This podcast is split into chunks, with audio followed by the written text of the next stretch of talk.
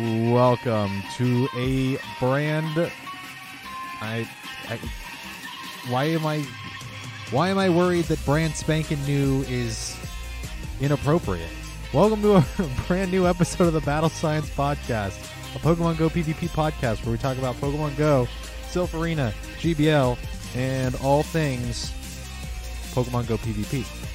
I am one of your hosts, Stephen, aka A Boy in the Woods, joined as always by Jesse, aka Rocket Admin J.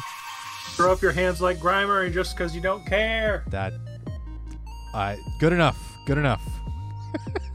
you tried. I'll give it. To, I'll give that one to you. Throw your plus. hands in the air like Grimer. Wave them around like you just don't care, like Grimer. It's Grimer Community Spotlight Hour.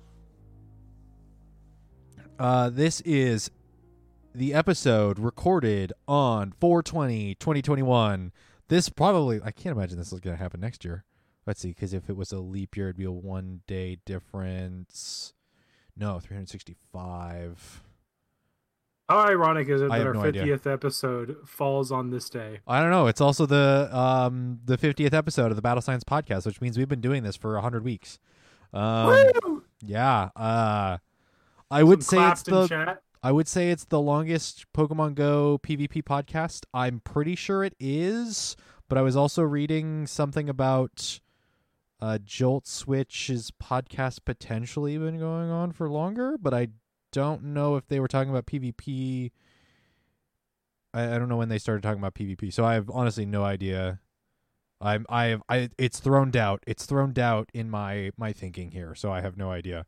Um, I'd like to think we are one of the the longest and most consistent running Pokemon Go PvP podcasts in the community, uh, one way or another. Uh, let's see here. Grimer Spotlight Hour. It is 420. We will blaze it. Yeah. I got my Cheetos here That's on the, the- desk. God, it's like um, it's a budget. Uh, Seth. What is it? Seth Rogen laugh. Uh, Oh, that's good. That's real good.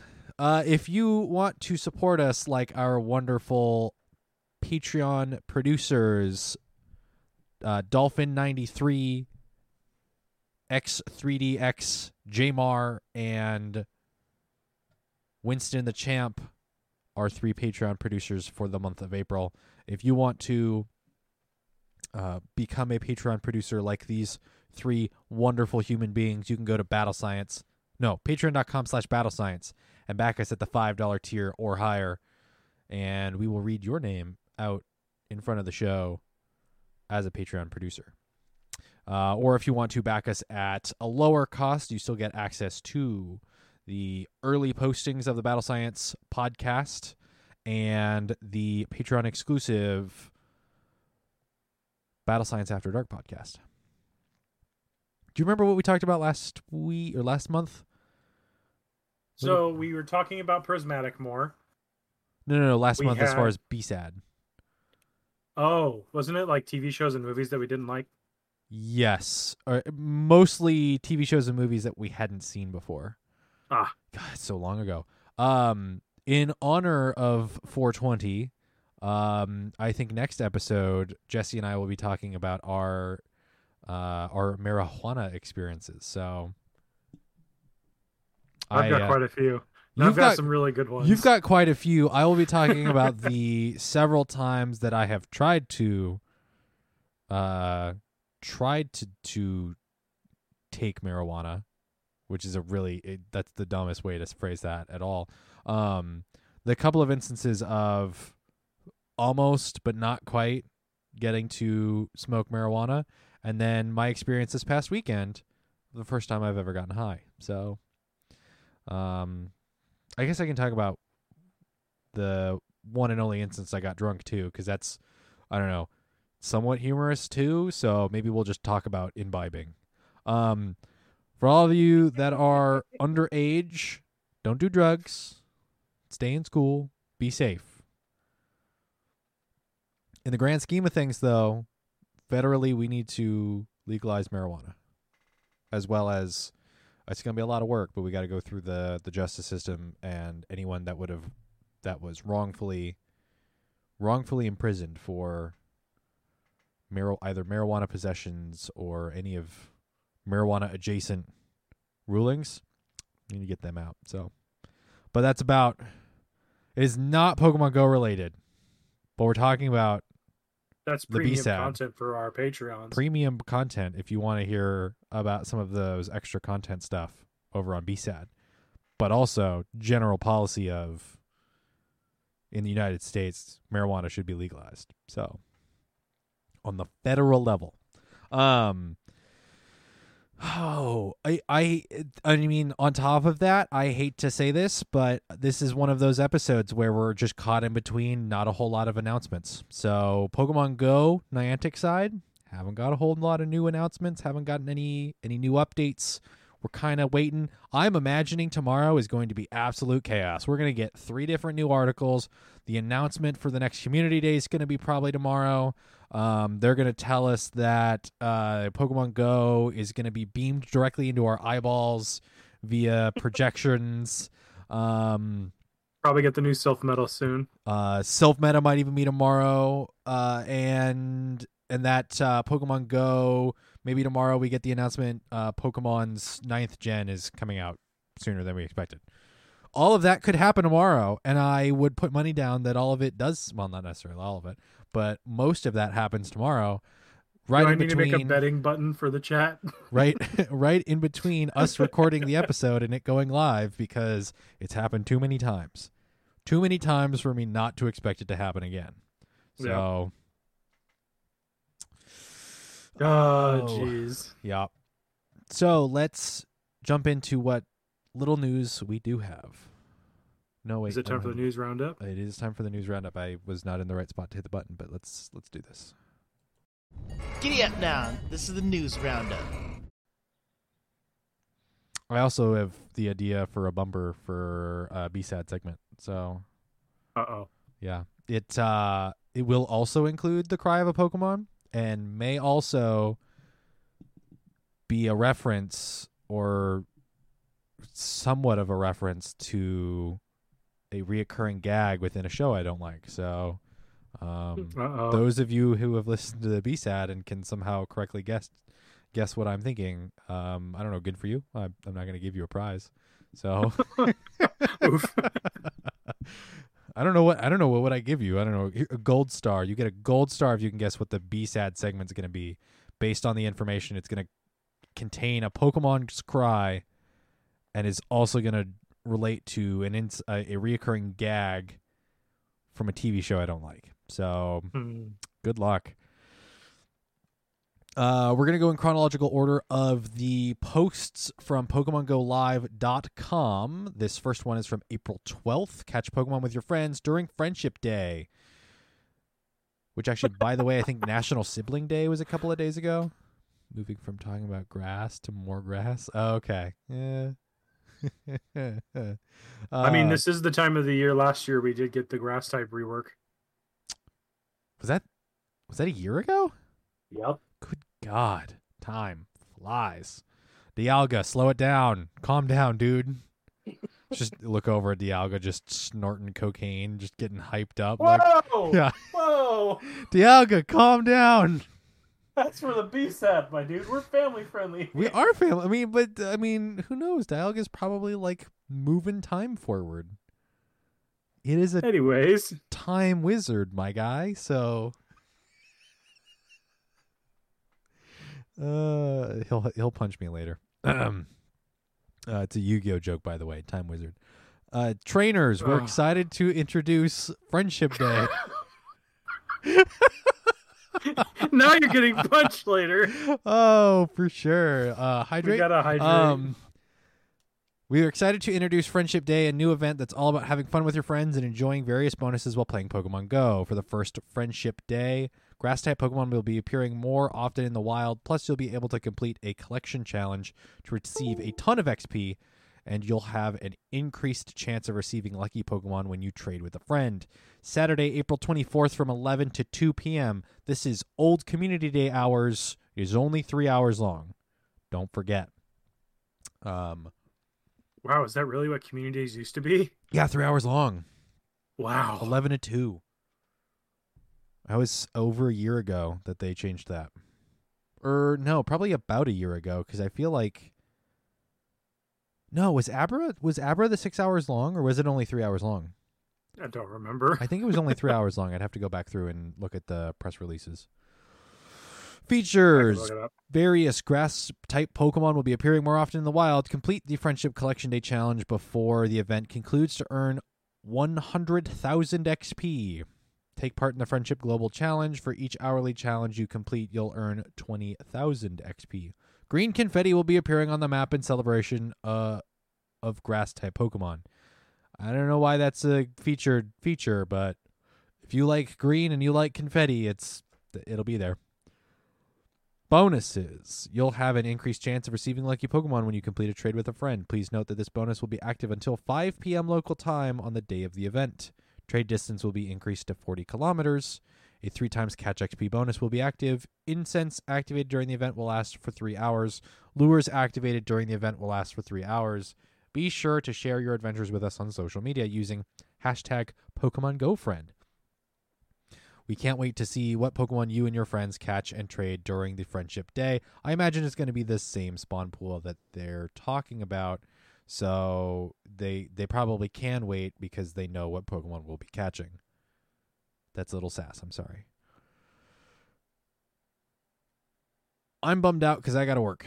That's that's my big thing. Of it's three hours long. This is exactly when I'm going to be working on a Saturday. Uh, I I get to lose out on potentially a number of what's the Ferroseed Ferroseed spawns. So To quickly poke in and kind of comment back on your uh, comment. Uh-huh. Since April 2020, Community Day has been changed to Community Day Play at Home Community Day Play at Home Edition, where the hours are now from 11 a.m. to 5 p.m. Unlike previous, where it was 11 to 2.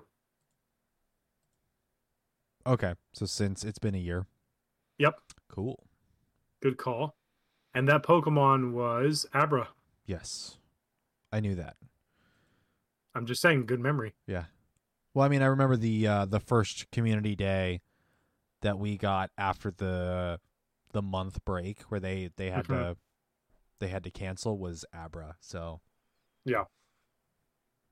I remember us streaming that, or at least part of it. Mhm. So, um, grass type Pokemon. They're not telling us any information as far as which grass type Pokemon are featured. If you're going by the splash image here, you're looking at Foongus, uh, Tangra, uh, Tangela, Chikorita, Sunkern, and Cottonee, I believe. Yep.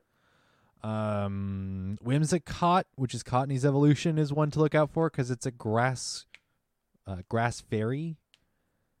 Tangla, Tangrowth has some play. It's okay. Um, if you don't have a good Meganium, It's a good grass type for Ultra League if you don't have anything better. Mhm. Um, and then look out for uh, Chikorita for Meganium if you don't have one. Meganium thick. Beyond that, there's not a whole lot to go on here. It's a three hour long event. Catch some Pokemon, grind for XP if you still need it. I imagine. I mean, I know I do, but I'm not going to be able to grind. Um, all right, I'm just a little bit salty. I'll I'll be honest here.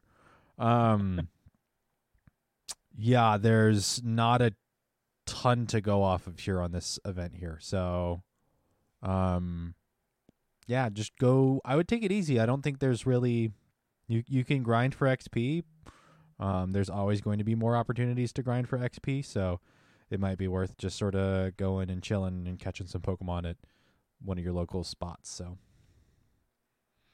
that is It's also a good time to set up uh, some trading because I know I have quite a few lucky friends pending, Mm, but I'm also going to be saving those for one of the level up requirements that requires, I think it's a hundred lucky trades.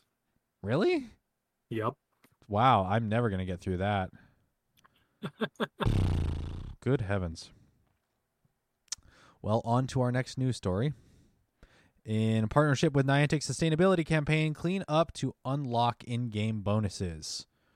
Trainers, we're excited to announce the Sustainability Week event is coming. In partnership with Niantic Sustainability Campaign, you and your fellow trainers can earn in game bonuses by achieving various sustainability related goals in the real world. In addition, but uh, Binacle, Binacle, Ba- The sounds right. Binacle, something like that.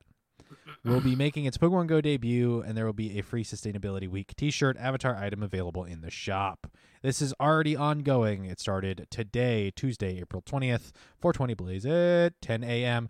to Sunday, April 25th, 2021 at 8 p.m. local time. I believe that's five days. Five days in some hours. Oh, So you're gonna you're gonna be upset. Hmm. It's pronounced by knuckle Binacle? Oh, because there's two hands. hands. Oh. Thank you, Jamar. Fifty Well- lucky trades. Well, uh, well, aren't I? Don't I look like a goose? Yes, Um, I just googled it and it's like binacle. I was like, oh okay. That makes sense. But it's also like a barnacle. Yeah. So, binacle. Okay. Interesting. Uh, features Binacle. The two-handed Pokemon will be making its Pokemon Go debut. Pokemon like Grimer, Drillbur, Drillbur. Trubbish, Ferroseed, and more will be appearing more often in the wild. If you're lucky, you might encounter a shiny Trubbish. The following Pokemon. what are you giggling at? There's a gif, and it's a by knuckle clapping itself. Send it to me. I just closed it. D- DM it to me via Discord, please, and then I will pull it up on the podcast. Uh, let's see. The following Pokemon will be hatching in 5K eggs: Diglett, Tangela, Goldeen, Budew, Cherubi, Finneon, and Drillbur. Vileplume, Alolan Exeggutor, Trubbish, Binacle, Binacle, sorry, Binacle, and more will be appearing in raids. Complete event exclusive field research to en- uh, earn encounters with Cottonee, Chespin, Binacle, Binacle. Gosh, diddly darn it, Binacle, Bi- Binacle, Binacle, Barnacles. and more. Oh, Barnacle, yeah, yeah. Uh, another SpongeBob joke. Um, Eric Bien is requesting that you post it in the GIF in general chat. I'll see if I can find it Um, again. Wait, you clicked out of it? Yes, I If you closed it. if you find the funny stuff, you are supposed to you are you are contractually obligated via the internet to share it with other people. I know. I'm ashamed. Complete event exclusive. Nope, I already talked about that. Uh, there will be there will also be event exclusive timed research for you to enjoy. Free Sustainability Week T-shirt avatar item will be available in the shop. Is there? The, so let's see. Give me give me one moment. So there's the timed research ends in five day five days and one hour. Is there supposed to be special research? Research? Oh no no no no! Event field research. Timed research. Okay. Unlock rewards. You can work alongside players of other Niantic games to unlock special excuse me, special tiered in-game rewards by participating in the Niantic Sustainability campaign in the real world. The following rewards will be available on Sunday, April 25th, 2021 from 10 a.m. to 8 p.m. local time. Tier 1, 2,500 activations. 5-star raids will appear more often. Tier 2, 5,000 activations. A free bundle containing three remote raid passes will be available in the shop. The rewards from Tier 1 will remain active. Tier 3, 10,000 activations. A two times catch XP bonus will be live. The rewards from Tier 1 and Tier 2 will remain active.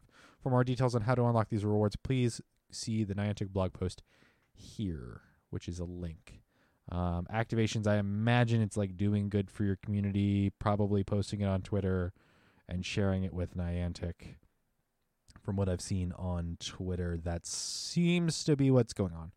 Um, don't quote me on that. If you are interested in these unlock rewards, you can go to the Niantic blog post. Let me see where it's directing us here. NianticLabs.com slash blog slash sustainability 2021 slash question mark HL equals EN. and that is small actions add up to a big change supporting our planet. An article posted on April 13th, 2021. Sustainability Week already going on. Go catch some Pokemon. This is a 999 Grimer, and this scares me. Um, I know, it seems interesting. I, I guess Ferroseed's going to be an interesting one to go catch. Grimer is useful as a pure poison type. I was actually just thinking about it a couple of nights ago as far as poison types just pure poison types just don't really perform. Uh, probably Muk being uh, Kantonian Muk being probably one of the only ones that really performs at all, and that's just because it's got access to I think Dark Pulse and Thunder Punch. I think. Yeah. Um, and then Plus, it has Legacy Lick. yeah, Poison Jab or does it have Snarl? no. Okay, just has Poison Jab. hmm Um, Or Acid, but we all know how Acid works. Yeah. So it's The Pokemon move. Yes. Um what else is here? Trubbish is interesting. I don't think Garbodor performs incredibly well, but people seem to be eager for the Trubbish spawns. It's more of a rare spawn, so if we need them, go catch them. The rest of this event, the 5k eggs, I I would need to do more research. I don't think the hype for eggs is really there anymore. I think they're kind of a bonus that I'm hearing people of like, okay, cool, I have these eggs, I've hatched some eggs, but no one's like going completely and totally out of their way currently to go get the uh these eggs. Right. I think that's how it's been for the last couple events. Eric BN does point out extra stardust for every catch. Is that here? That's not here on the list of features. So, oh, Trubbish is a base 750 dust. That's why. That's why, because its dust cost on catch I think went up within the last couple months. So, yeah, Trubbish isn't a bad one to go catch. Get some dust. The Let's see. Field research, Cottonee, Chespin, Binacle. Do you know is the Sewaddle use an incense? Is that from the event or is that a It's an event specific. it's an event specific uh, piece of field research? Okay. Yeah. Use an incense is a swaddle So if you don't have swaddle then or need the swaddle candy, you you've got rare candy, but the if you're looking for swaddle candy specifically, use a incense is a swaddle reward. So Yep. stack three of those, go use an incense, get three swaddle. So So to uh, kind of top off on Barbac, its evolution, Binacle's evolution Barbacle, mhm. it has access to Fury Cutter, Water Gun, or Mud Slap as a fast move. And it is a rock and water type. Oh wow, this is my first time looking at its charge moves. Charge moves are Stone Edge, Cross Chop, Grass Knot, or Skull Bash. That's not bad. It's a spicy move list. I mean, it's also a spicy type type combo of water and Water rock. rock with fighting and grass moves. Yeah. Huh. Interesting. It might see some play. Do you know what its stat loadout is? Uh, I can find out one second. Okay. Yeah, I imagine it might see some play in a niche Silph arena, but it also doesn't So- seem common enough to be super. Base stats look like 120, 133, and 114. And one what? 14 One fourteen. attack, defense, and stamina. So it's a little bit higher attack. With a little bit. Uh, it's got a little bit more defense than attack, but it's pretty rounded. They're all within at least 10 of each other. Mm. You'd want a lower attack for it to be more uber Yeah. relevant. You're just in general have better water types out there. So Yeah, it's Yeah. definitely not gonna. It's definitely an anti-fire for sure with Stone Edge and mhm. Water Gun. Ugh. But Fury Cutter is going to be a good anti-grass move to beat the things, the grass that would come in and threaten it. uh-huh. It just doesn't have an option and a charge move to do anything to the grass type if it's just straight grass. Mhm. I mean, Stone Edge will still hurt, but Yeah. And it doesn't have a good water or rock type charge, Charge move. move. Yeah. well, it's got Stone Edge, but again, Yeah. yeah. And then as far as water type charge moves, it doesn't it doesn't have any. doesn't have anything. So that's a yeah, it's a really weird one. Mileage may vary on that one, but I can't imagine that's going to become a staple. So It'd be something I'd use in a couple. Like I'd fi- try and find a good one here in the next couple of days for us while it's partly cloudy, and maybe use that in uh some GBL. Yeah, I could see it potentially catching some people off guard, but as Yeah. it's out here in this uh, event, I imagine it's a weirder relicanth. Yeah, that's a that's an accurate description. Um, let's get weird. Relicanth thick though. Yeah, Relicanth I think has a better stat distribution than Oh yeah. what we're looking at here. So, It's more online with uh, Olola- mm. thick fish. ha. All right, you ready for article number three? Uh huh. Okay. Pokemon Go celebrates the release of new Pokemon Snap with a special event. Trainers, the new Pokemon Snap celebration commemorates the April 30th release of new Pokemon Snap for Nintendo Switch. In new Pokemon Snap, you'll travel to islands unknown to photography, a variety to photograph a variety of Pokemon and create your very own Pokedex. Pokemon Photodex. Man, I'm butchering all of this. To celebrate the game's release, you can enjoy an event in Pokemon Go inspired by this fun method of researching Pokemon ecology through photography. In celebration of the release of new Pokemon Snap on Nintendo Switch, you can look forward to an event inspired by the photography focused game and the Lental region where it's set. Pokemon inspired by different habitats in the Lental region will be appearing more often in the wild and in raids. A new avatar item and sticker will be available, and Shiny Smeargle will be making its Pokemon Go debut. There isn't an asterisk here in the the release, but I'm putting an asterisk here on that final sentence. Date and time from Thursday, April 29th to Sunday, May 2nd at 10 a.m. start to 8 p.m. end time. That is, let's see, April 29th. One, two, three, four days. They're making these events short. Well, there's so many of them. yeah, honestly, I would not mind a break, a little bit more of a break in between, or the events to just be longer. Features Pokemon inspired by the deserts, jungles, and underwater landscapes of the Lental region, such as Lotad, Cacnea, and Ducklett, will be appearing more often in the wild. Smeargle will be appearing in snapshots more often than usual. If you're lucky, you might even encounter a shiny Smeargle. Please note that Smeargle, Smeargle, Smeargle will only appear in snapshots a limited number of times, and while Shiny Smeargle will no longer appear after the event concludes, you may encounter one during future events. Shiny Smeargle is an event shiny. It will only appear here in this event and in future events when it's released.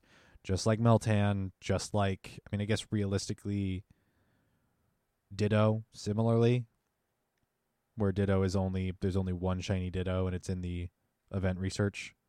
So I'll let you finish. Do you want to talk about that now, or do you want to finish the article? Let's finish it. There's not a lot left here. Pokemon inspired by the Yeah. Lental region, like Vaporeon, Meganium, and Trapinch, will be appearing more often in raids. Look forward to event exclusive field research and timed research that focuses that's focused on taking snapshots. A camera avatar item and camera themed gift sticker will be available in the shop during the event. The new gift sticker will also be available from Pokestops. Be sure to share your adventures and snapshots with us on social media using hashtag GoSnapshot trainers. We look forward to seeing all the amazing Pokemon you meet during this collaboration event.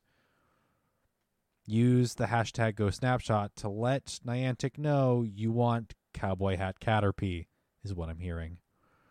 Is that what everyone's doing? I imagine that's what people are doing. You know, Alrighty. if that passes, our old our old uh, saying, if that passes, anything's available. Huh?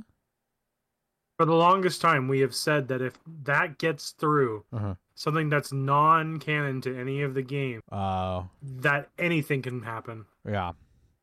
I'm still a little weirded out that the fact that we've not gotten the Squirtle Squad uh Squirtle Squad rerun. And there's a there's a few of those Pokemon that are we'll call them premium releases. Yeah, I guess so. I guess that's one way to call it.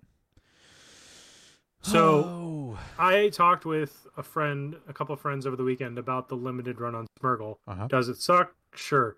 Does that guarantee that you should get a shiny? No, don't expect one.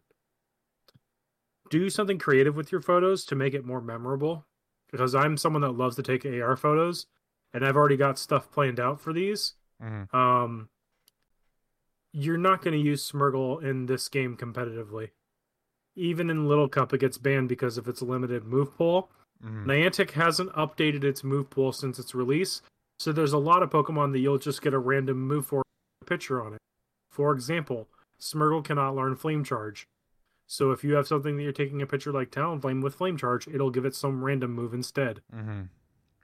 There is a lot of bugs with Smeargle currently. So for anyone that doesn't know how Go Snapshot works, you go in. It doesn't have to be an AR picture. You can just take a generic picture with your Pokemon. Take a picture. Did Smeargle show up? No.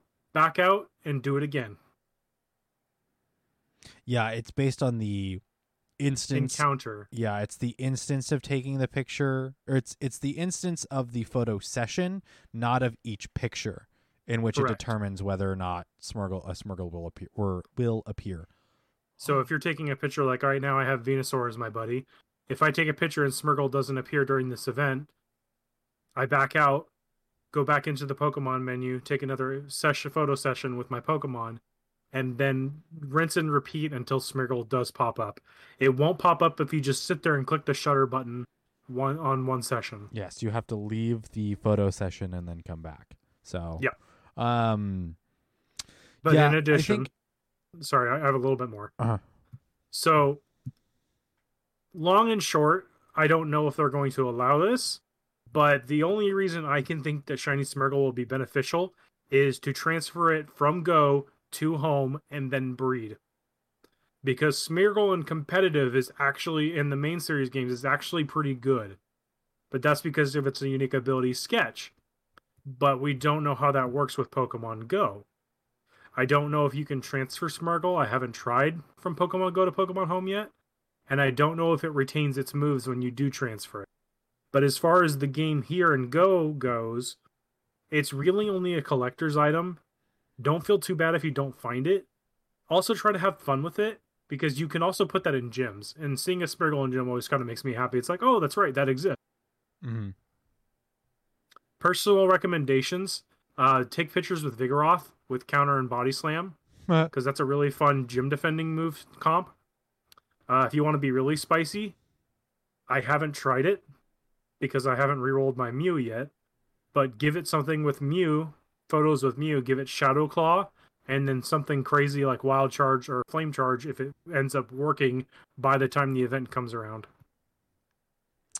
The one that I've gotten a couple of is Dialga with Dragon Breath, Dragon Claw, Okay, that's not a bad one either. which is really, really weird, really dumb to have Smeargle with that. Um, But again, you can also work that towards your uh, one of your platinum medals is photo encounters with Smeargle. mm-hmm. Yeah, I think in the like, it's not available in limited uh, in Little Cup just because it has the weirdest move sets, and it's I mean, it's also not very powerful anyway. It's a it's Yeah. a gimmick Pokemon. Um, within Pokemon Go, that is just because of the way that move sets work and all of that stuff. Um, I insert obligatory Kecleon disappointment here. I mean, Eric's right. Yeah, uh, Kecleon. We still haven't seen Kecleon. Gen three has been in the game for what's it been? Two and a half years plus now. Yep. Um. So that's a little bit bizarre. The fact, I mean, it's weird enough that Smeargle, Speargle is an event shiny anyway. The fact that there are event shinies anyway are is is weird enough. It's weird enough that say, I mean, like shiny legendaries once it's released, it's always there. The shiny the the shiny of that legendary is not going away. It's not removed from certain points and times where it's in Well, there was one instance with one of them, but Niantic quickly fixed that. yeah, it would have been bugged. So it's very odd that we see. Is there are there any other Pokemon other than Meltan? Meltan. And then the really weird gimmicky of like Ditto being shiny, but that's because. I mean, there's the Pikachu's with hats and the Pichus. But we can already get the sh- a base shiny of Pikachu and Pichu, no problem there. Mm, right, but if someone's a completionist and they want the hat, and then another one would be yeah, like- I mean, and realistically, you're looking at in some instances where you have like the I don't remember what his name was, the clothes designer hat. That hat Mhm. design has never come back, and probably will Yeah. never come back. Um, Yeah. If you're that hardcore of a shiny Dex hunter that you're trying to get a shiny of every variant of Pikachu, um, Good for you. I the guess. unknown. Good That's for- the other one. Okay, unknown is event shiny too. It's I when these Pokemon, I mean, s- it's not that Smeargle's rare, but it's rarer than most Pokemon. I would say the fact that it's event shiny makes me question th- that fact. When shiny rates are already, you could just make its shiny rate higher than normal. yeah, but the problem already- is people can farm that.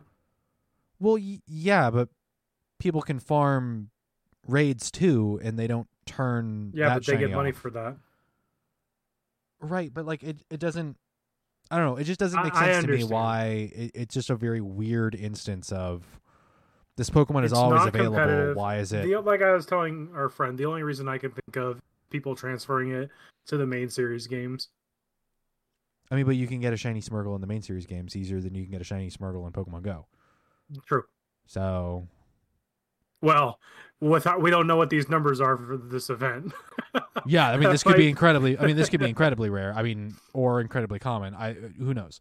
That's. The, I mean, it's just a. It's a weird. It's such a weird aster- asterisk to put within the game that this game Yeah. already has some very questionable decisions that have been made. Some very. I mean, okay, questionable makes it sound like it's like absolutely bad practice. yeah, scandalous. In some cases, it they are. They don't seem like good decisions in some instances, but in this particular case, it just seems it's bizarre. It's just a bizarre Yeah. decision. So I don't know. I, I think people shouldn't be upset if they don't encounter one, but that also depends on how hard you go try for them. Keep your expectations low. Yeah. And I mean, unless it's something you absolutely must have, I'm pretty sure there's someone in their community, just like the people with the extra shiny Ditto that trade themselves the Ditto. hmm Yeah, you. I mean, the cost might be high, but I'm sure you could trade one with somebody that does get one. I'm gonna forget that this even will even exist in the game, a- and if I get one, I will be pleasantly surprised. And if I don't, I'll just forget that it was even released. So Should I set up a Nightbot reminder for the Discord? Everyone, remember to take your photos at this time of day. oh, A Smearglebot. I mean, you could, yeah. Uh, okay, let's see. That is the end of our news roundup, especially with the Pokemon Go Live. We don't have any new announcements for what May is going to hold. We don't have any news as to what May's Silph Arena Community Day. Community Day or Silph Arena tournament is.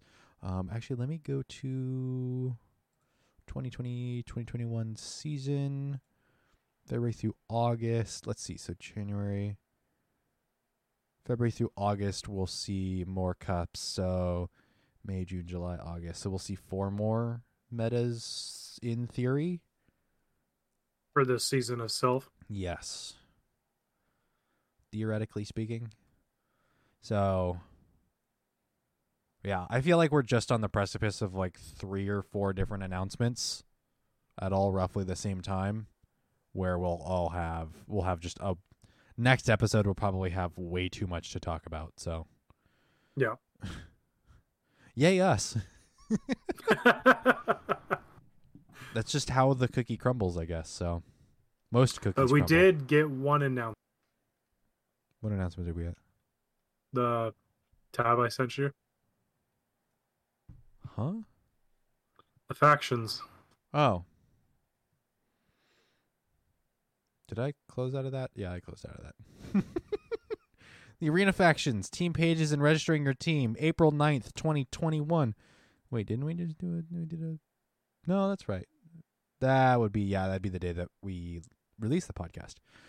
The moment you've been waiting for is almost here. Soon you'll be able to create your very own faction and register for the Arena Factions preseason. Faction creation is open now. This is at silph.gg slash update slash team dash pages dash registering dash team. What is a team page? Team pages are your, the central hub for each individual faction. You can create a faction's members and positions, check their record Find links to their social media accounts and more. It's in its first iteration. The team page will show each competitor and their position on the faction, as well as their current tier in the Silph Arena season. It will also display each player's individual battle records for that cycle. Uh, the page will also display your faction's logo, name, and basic description. You can also share links in the faction's social media accounts, including Twitch, YouTube, Instagram, Twitter, Facebook, and website. Finally, it will show the battle record and which conference you are battling in. This is the team based competition that Silph Arena announced a couple of months ago and is now putting out more information. That is, this is the, what is it, six team, six players? Yep. Six players, It's one Great for League, each. Ultra League. great ultra master and then isn't one of them uh a random slot and what are the slots here did i lose you. One second. I'm bringing up the page here. okay I'm uh gonna DM it to you on. Uh, seven players jmr Discord? seven players i see oh that's right you have a you'll have a sub i believe check out that link I sent you.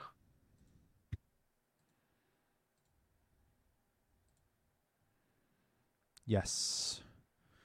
Field specialist, so team members one through four. Field specialist.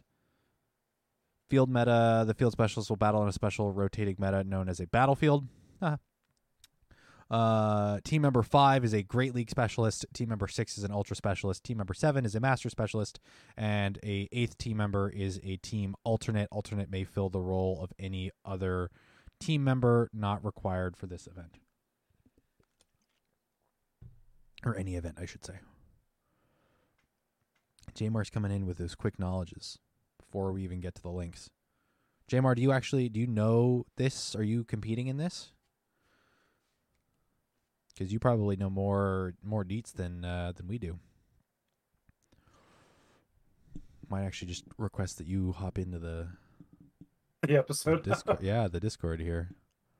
Um, let's see. So faction creation is available.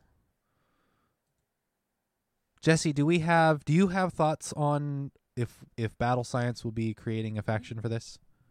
Jamar says he is in a faction. Oh, okay, I don't have the time or energy for this right now. neither do I. so I guess Battle Battle Science as an organization probably won't have one at least for the first first season or so. It's a very we were kind of talking pre while we were live on Twitch, but before the podcast was recording. At least I was talking about it, and Jesse was just listening because that's how a lot of conversations go. Um, not necessarily called conversations, I guess. In that instance, it's just me getting on a soapbox. Um, a lot of odd, sort of different tangential competition and formats out there for Pokemon Go. Not that it's a bad thing, but that it feels like there's a lot of different formats, tournaments, sort of I don't experiments So, and trials. Before you jump into this, Uh-huh. um, I do want to say if you are looking for Silph Arena factions, jumping on Twitter, jumping on other social media platforms is a great way to find other people to with. Uh-huh. Sadly, like Stephen mentioned, I don't think we're going to be participating in the first one here. So if you need help trying to connect with other people, let me or Stephen know. We can probably point you in the right direction. Or Damar here in the chat probably knows some people that might have other people that need players. But Silph Arena factions, more or less team based PvP, if you are interested in trying it out. Um, obviously, we haven't really done much research on it. It sounds like an interesting thing to do. But again, working adult, got a bunch of fun stuff I got to work on. Personal life I got to work on as well. So this is something that kind of has fallen under my radar for myself personally. But good on Silph Arena for in, intro, in, introducing a new mechanic, a new way to battle with your friends. Um, personally, I played League of Legends for a number of years. I'm not too fan of team based games anymore. so I'm okay letting this one go. Same with the new Pokemon Revolution or whatever it is that's coming out here soon. The new Pokemon League. The mobile. I'm probably gonna. I'll, I'll pro- if you want to coach, I'll be more than happy to coach you, but probably not gonna play it for my blood pressure reasons. Multiplayer online battle arena. Okay. I was like, I know MOBA stands for something, and I couldn't remember what. It's a Pokemon But MOBA. go ahead and let's continue your discussion on your thought about this new type of I'm battling. I feel like I've brought it up in the past. I'm not against having different formats and stuff, and it's it's really cool to see the PvP community sort of experiment, try different things, um, see what works as far as competitive formats go. I I have you know nothing against it. Um, I just worry that we're already a small smaller community that at some point we stretch too thin with all of the stuff going on and i'm i just as soon as you know two things start one thing ends there will be a i don't think we'll hit like a critical mass here where there's too many things going on and like the community just like blips out of existence like a um uh you know sun dwarf star sci-fi reference thing. like we're not going to just cease to exist because there's too much going on. that that won't be the case, I don't think. But um you know, things have to give, things start, things also end. Um that's just sort of the hard reality of you know, uh life and reality. Um so I think that I, I the factions is an interesting format. I think while it's starting and teams are being built and stuff, I'm very curious to see how the competitions play out, what the player base looks like as it goes through. I, I are they calling it a season? I'm not sure. We haven't really got much information on it yet. I think that's another thing of like there's not a ton of information out. But if you want to check yet. out that information, head on over to silph.gg. There should be a tab on it's, there. It's silph.gg slash factions. Okay. Um, actually, I'm just going to go to the FAQ and see what the uh, create and manage multiple factions. You can only be on the roster of one faction at a time. I want to see players, format, when, where, and how do I register for factions? How long does factions last? Factions will be a permanent format. It's divided into seasons, cycles, bouts, and matches. Each season is made up of cycles, and each cycle is made up of bouts that are the number of weeks teams will face each other. Each bout will last one week and will conclude once all teams face off and their seven players have faced each other in their respective roles. They're using other abstract terms to that's Say just- seasons. yeah, season cycles, bouts, and matches. It's already hard enough for me to think of tournaments, rounds, tables, and then between a player versus player match, and then the number, the three battles that are being played, and jumbling up those terms into a you know shaker and plucking out the wrong phrase is already easy enough to do. Um, A duel. yeah this is i mean this is an interesting format and i would be very curious to see i think that the from seeing some of the other people talk about it on if this is a, actually what they're talking about because there's so many darn formats out there um if this is what some of the higher level of players are talking about on twitter as far as creating factions and uh esports the was it mazer gaming is the one that comes to mind immediately that they're putting together um, competitive teams. And actually, I, we've got some. Um, at some point here, I'll pull up the uh, nice email, the first ever listener email we've gotten. Um, I'll pull some nuggets out of out of here um, from Pokemon Masters, um, or from uh, Jolt Switch, I should say, um, from Pokemon Masters. Um, yeah, I think this is a uh, as a team based. I think plays more friendly into a, a esport. The a, a more what is it called? I'm losing the words here. the into a more digestible, easily recognizable esport format, whereas it's a lot of than of just teams. individuals. Yeah, than just individuals. I don't know. trying to think off the top of my head what sort of esports they have that is like in a one versus all. I mean, I guess realistically, Fortnite and your battle royale format is one of your only non-team based. It's Yeah. more focused on a one v. Smash Brothers all. has something like that. Yeah, I guess the fighting game community, but fighting games are usually one v one anyway. They don't work well in a team. Right, but you have teams that all represent that those right, players. you can you can have a player that is joined an esports org. Um, the organization, there's a good way. yeah, so I think this is this is a more attractive competitive format for esports orgs to bring multiple Pokemon Go Players under a players. Yeah, I wanted to say like professionals, but I don't think they're there are streamers, but I don't think we quite have a Pokemon Go professional player yet, as you might you might traditionally see it. Um, I guess there are some players that have signed with you know Mazer, uh, Mazer Gaming and other esports orgs, um, but I don't think it's I don't think we're quite there yet where we see a um, trying to think of some of the esports players that I actually know off the top of my head. I'm just thinking like Nadeshot, but he's a Hundred Thieves owner, I believe. So, or co-owner. So there's, yeah, I'm trying to think of of examples, and I'm just not in tune, I guess, enough. Um, at some point, I probably should, you know, talk to people that are actually within those those communities. I'm sort of on the fringe of that kind of information um, in those communities. So, um, yeah, I'm very, I'm very interested to see how this plays out, and then if it lasts longer than a season. Um, fingers crossed, because I think it is an interesting format, and I would hate to see it sort of just happen for all of this work to be put in, and then it doesn't go anywhere. Um, for sure. but uh yeah i'm wondering the the what's the what's the duration for this and then the fact that we're so darn close to being out of this or i say we're so darn close. It feels like we're so darn close to getting out of this quarantine. And how does pokemon go pvp then transition back into um, local competitions and you know larger regional tournaments with the standard Silph Arena competitions?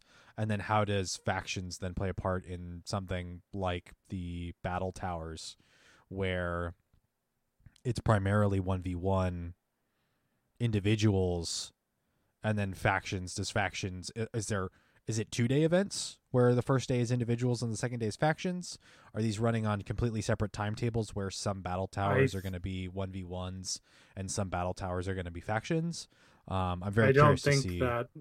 Sorry, go ahead. uh, I'm very curious to see how this plays out long run with both what I, I'm curious to see what Silph's expectations are and and hopes are for these two different uh, formats and then where the community wants to take them as well. So I think that we'll see the option to uh, either the Silph tournaments, the regular tournaments will be. You'll have the option for a while, I think, if not for the next two years, to either have in person or meetup, or maybe a mixture of both. But I think factions being as new as it is, and how certain people have their groups from across the world, I think factions will probably stay remote for now. Yeah, that would make sense. I'm I would be curious to see their like finals though, if they want to make their say more finals. Although that's with each team Jamar, correct me if I'm wrong, but I imagine the the base format for factions is each player fights each other in a best of three format, either a best of three or a best of five. Um which means that if you're going to stream the finals of one team versus another, you're looking at five matchups. A long day. Yeah, five matchups of three battles, at least three bat or two, at least two battles each, depending on if someone sweeps the first two and doesn't want to play the third. Um, good heavens, yeah, that could be That could be a day in its own. yeah, that's an entire day. Um, yeah, maybe that doesn't make a whole lot of sense as far as having in person because if you wanted to stream all of that, I mean, they could at- just re-record it and then people can, like they've done with other yeah uh, they've that. tournaments before. They've done that in the past. So yeah, it's a um yeah, it's a really I guess in this instance probably a six of one half dozen of another as far as playing Yeah. between those two. So yeah, I'd be curious. I don't know if there's you and your pals want to get in on this again check out silph.gg slash factions the All Star Invitational streamed, which was the first faction showcase. Did they? That's true. It was three hours. I mean, the Portland Mega was what? i don't even want to talk about that how long that was So if we're not talking about I mean- technical issues maybe six. Yeah, the I mean the All Star Invitational. Jmar, was it pre-recorded? Did they pre-record the battles? Because that cuts down on a significant amount of time in between. Um, and on uh, to be honest, I wouldn't be surprised if that's more of a preferred format for streaming, just because Yeah. we know how long we know how long a live in person tournament stream can go. So not to mention for confidentiality of like knowing the opponent's moves and stuff Yeah, that helps. That helps if it's all pre-recorded and none of that information is because that's with a live tournament. That's you know, it's pre-recorded. That makes sense. Um, from a broadcast perspective and a event logistics perspective, that just makes sense. Yeah. Um, and then if you're going to do a broadcast even then with all that pre-recorded material you don't actually need the players there you don't need the players there. They could have played over the course of a week and gotten you the files beforehand. kind of like what we did with ours Yeah. Yeah, it just makes more sense I think in that instance. As it it it is unfortunate that it doesn't you don't get the same like in-person crowd like watching the finals of the Portland Mega everyone's like crowded around the projector and is watching the battles happen in live um you know happen live while you and Ken are shoutcasting there's like you know this really cool energy that you won't get with pre-recorded but um Silph That's wants these bouts interesting streamed and comments here. showcased. They even encourage scouting. Interesting. Huh. Yeah i would um i don't know how many people from Silph listen to the podcast or if we have connections to the people itself but the people that organize some of these competitive um that helped create this competitive format i would love to talk more to them and then probably on a podcast at some point. So um if you helped create factions and or know somebody that helped create factions uh reach out. Um educate us. battlescience.podcast at gmail.com um and i would be more than I- i personally would be more than happy to do a ton more research on this format um to come in a little bit more informed and ask some really i think there'd be a really interesting conversation between um what the goals are initially and what sort of the goals are like long term like what's sort of the right how do you how do you stay relevant with the climate of gbl with how easy it is to do GBL and just do GBL. Yeah. Yeah, I'd be very curious. So, uh, how do you keep a game like this going and not want to kill your friends Yeah. they do bad Yeah, oh i just I, I can't do team-based games anymore it's like if anyone has played league of legends i main support i was the babysitter i was the person telling people what to do because they were too dumb to look at their map to know what they were doing i'm, I'm gonna go off in a really agitated toxic salty rant so i'm gonna I mean, stop right there the core of the time I played Overwatch with you. I loved playing Mercy. I love playing Mercy. I did enjoy playing some of Lucio, but playing that hardcore support is a it's a form it's a, a, a version of play that not a lot of games that I've ever played allow you to play in that role and it's very refreshing. It's very cool. So Ooh, Jmar's saying he uh I had to recruit a GBL only player to my faction to play Master League Specialist. Yeah, I yeah wouldn't that's the one i was looking over the factions and i think if there was any that i was going to do it would probably be Ultra League because that's my best consistent win rate Mm. of the three leagues. I mean, I think the the problem with being a specialist is you then have to have you then have to pro- put the resources into that league. Um, oh, I have it. So, like for me, I would like I would just want to do GBL, and even then, um, to be honest, I would probably want to rather than being the GBL specialist, I'd rather be one of the floaters in uh, the Mm. different formats, depending on how the formats change. So, um, but yeah, depending on depending on the game, team based can. I mean, actually, realistically, all video games, if you have a team that doesn't work well together, then you're gonna have problems. Um, But that's the sad part about League is if you didn't have friends that you played with consistently, and you just played with randoms, you don't have enough time to establish connections with these people, and then you don't want to take the effort to either because you're not going to play with them again. yeah, yeah. I think the just playing with Randy's in in most games is, I mean, It's a struggle. have- yeah, you could in have team-based games. Yeah, you could have good teams and you can have bad teams, and you can always have the twelve-year-old that's shouting expletives into the party chat, um, or into the. But I mean, that's chat, also how you meet some of those friends is you connect with a player and you do have a good session and you continue to play with them. I mean, that's how Yeah. I've met some of my best online friends. Yeah. we've But those are far and few between in those kind of games. yeah we've uh, we've tangented here, um, It's all good. Tangented here a little bit. Do we? Let's see. Where, where are we in this episode? An hour and one minute. Um, do you want to? Do you want me to go over Jolt Switch's email, the first ever, Yeah, first ever um, 50th email? episode. Why not? Okay. Uh, let's see. This isn't meta analysis. I'm gonna hit the split button. Um, I'll have to change up my time codes here. Um, actually, shout out to, gee goodness gracious, who was it? Um, okay, cool. Two minutes ago, I've got a battle Village of Wolves at some point here. Not too long. Who was it that DM'd me a little while ago? It was Vexy. I think I'm pronouncing that name right um, turned me on to a on the Windows platform. It's technically a Windows 10 app. It's not like a .exe. It's called Chaptifier, and it allows me to put basically like if you're ever on a DVD and you can skip to different chapters, it allows me to put chapters in in the MP3 audio format.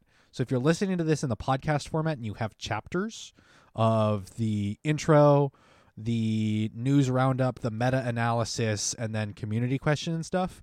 Uh, and that's a really cool feature, and you you think that's a really cool feature, and um, uh, appreciate that feature. Uh, you can thank Vexy for that. Um, they, I think, popped in the Discord a couple of months ago, and then started DMing back and forth as far as the different tools to do this kind of Chaptifier.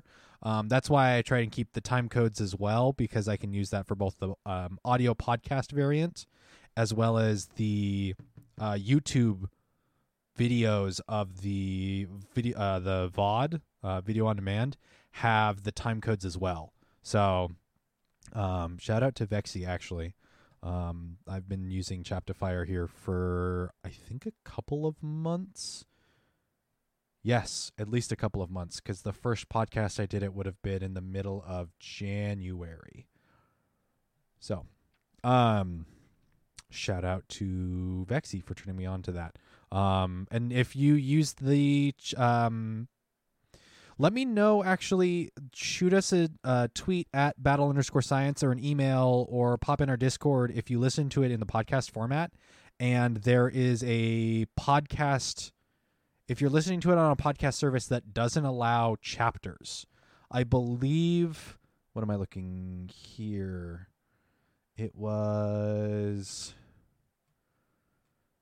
because I don't I don't do a whole lot of um I don't do a whole lot of podcast listening on podcast services. Most of the podcasts I listen to are via YouTube, um, which does have the time code chapter segments. So let me know if you listen to this in a podcast format where you can see the chapters on your podcast service. Um, I imagine something like Spotify does it, but I can't imagine all podcast services um, support the format of chapters. So Um, DeFi, you might have missed my initial question because you were saying you were recording a segment for another podcast. Um, if it's a Pokemon Go podcast, uh, shoot us a uh, a link to whatever podcast you're doing, um, and we can shout that out. Um, all right, our first ever listener email received at battlescience.podcast at gmail.com. That is available for people to email. If you want to email, do it. Um, is from Jolt Switch, host of Pokemon Masters, a Pokemon Go podcast. He this email reads, "Hey, Steven and Jesse. I'm not actually your first show email, am I? Yes, you are. You are a first show email. um, let's see. He breaks down a number of the uh, uh, some responses to a number of the topics we talked about in the last episode. Um, I'm not going to read all of this verbatim, but I'm going to break down some of these. Uh, he agrees the 30 seconds is probably too short of a switch timer. 45 seconds could adjust it. Um, or his other suggestion is debuffing doesn't wipe on switches, uh, but buffs do. When someone uses Wild Charge and then tries to switch out, why not be stuck with the defense drop? After all, when Lucario was in its heyday, those buffs didn't wipe. Um, let's see. Uh, actually, I do want to read this verbatim. Um, or another hindrance to the quick switches have no energy gain from the from a fast attack after switching, sort of like a loss of turn, like in the Pokemon video game series. That makes Um, sense. The idea of adding a third shield asks for a possibility of a fourth Pokemon, which could make Pokemon Go very similar to the video game series um, or VGC. Uh, since they run six and pick four, the only difference would be that VGC battle is 2v2. What do you guys think? Uh, that makes. I mean, there's a lot of rock, paper, scissors, and I think playing with four rather than three adds for some really weird RPS, like rock, paper, lizards, not necessarily Spock variants of art. Um, Battles would also have to be a little bit longer. battles would have to be long. The timer would have the overall timer would have to be longer if you added a fourth po- Pokemon. So Yeah. you would get into some really weird like overlap coverage of, and I can't even imagine what a grass hole team would look like if you had four Pokemon. Like you're already running two usually Shadow Razor Leafers. If you would you add, excuse me, would you add a third? Do you like triple down on that? That's kind of gross. Um, DeFi is on the GoCast. Am I pronouncing that right? I think we've already asked that question of DeFi. Um, DeFi? No, that's not right. It's DeFi. DeFi. Yeah, correct me if I'm wrong. Uh, okay, I do have it. Uh, the GoCast podcast, a regular 15 minute segment with Fishona Heater called PvP Corner. Chris and Kyle, the GoCast are are amazing. I will have to go listen to a GoCast uh GoCast episode. I listen to way too many podcasts, um, and so I should probably add one or two more. Um, why not? How's it going, Battle Ram? Um, let's see. To be honest, I need to start listening to some uh, Pokemon Go podcasts as well, just because my stations that I normally listen to at work are playing on repeat because people are on vacation. Stations? Your oh radio stations? Yeah. Ah, you're getting reruns on those uh, radio. Yeah. Um, let's see. Seismitoad. Oh, the Seismitoad with power up for Community Day. Oof, that would definitely be a pain point for Mud Boys. I think honestly, I still think Seismitoad with power up would be pretty interesting. So, um, Sorry, Seismitoad with what? Power Whip. We were talking about Oh, that making. a- gross. I mean, we were talking about we were talking about that last episode of making right. seis, Seismitoad in its own category within the Mud. Boys. So yeah, I think that's a, a really good. Uh, um, what's it called? Um, oh I'd make it more relevant, Bud Boy. yeah, I read. I, I'll be honest. I read through most of the email. I didn't read the details on this sentence. Um, I'd ne- so uh, this is from uh, Jolt Switch. I'd never thought the idea that Pokemon Go is still in a uh, beta due to the version coding. If that's really true, it reminds me of Escape from Tarkov. That's been in open beta since t- uh, 2016? Question mark. Could you imagine if version 1.0 hits and everyone's progress gets wiped? Ooh, we would stop playing the game. A lot of some people would- lawsuits. There would be some lawsuits. There's enough money invested in that that would be whoo. Yeah, fun fact: if you go look at your version, We're yeah, we're still not on version 1.0. it's like zero point something. Let me. I've got it open here. It That's might right, be would different in- for it iPhone be in users. settings. Settings. Uh, zero point two zero five point one dash G dash sixty four, and I imagine that's G as far as Google, um, for the Android platform. Um, Yay! Never-ending beta. yeah. Uh, let's see. And then he's got a response for the breakfast community question. Um, I'm Thank you, s- still seeing Grimer, even though the Click on it and tell me what happens. Does it disappear? error- Well, no, there aren't any Grimer. They're on my nearby. Oh, they're still spawning normally. Well, I know, but there's three of them. It's the only thing that spawned. And then on the nearby sightings in the grass is a Grimer and a Sunkern. Uh, I think I just need to do a reopen of the game here. It's being a goof. Uh, let's see. Um, yes. So going back to the factions. Um, uh, Jolt Switch, if you want to plug things, I'm gonna and and people that are in our Discord, if you want to plug things, I'm gonna try and modify and add a text channel for plugging content within our Discord. Do you want me to do Um, that right now? Uh, sure. Um, Okay. I'll be honest. Uh, Jolt Switch, you put your thing in content and social, which isn't wrong. Your links would, in theory, go into content and social, but my the original concept with content and social would that is that that would be where any of our tweets go. Um, there's a, a Twitter bot that or a Discord bot that throws all of the the tweets from the Battle Science account up into Discord if people aren't on Twitter. Um, as well Why as is Binacle so hard to catch? I don't know. You have one near you? Yeah. Well, let's wrap up the show and let me go. I'm not gonna hop over Uh, do you want me to call this channel shoutouts? Um, uh, do content shoutouts or something. Um, um, the content in social was more of a hey, when we put a different YouTube video up, or whenever we tweet something, because not everybody is on every platform. That way, it's collected in our our Discord. Um, I imagine the content in social channel. A lot of people have already muted. If you're on the Discord, I wouldn't blame you. Um, its catch rate is really bad, like vanilla. Oh, hey, neat. You put a community question tab. Um, yes. So, um, you are okay to post the links and stuff in Discord if you have if other people create a really cool video that has really cool resources, go ahead and throw them up in the Discord. I have no problem with that.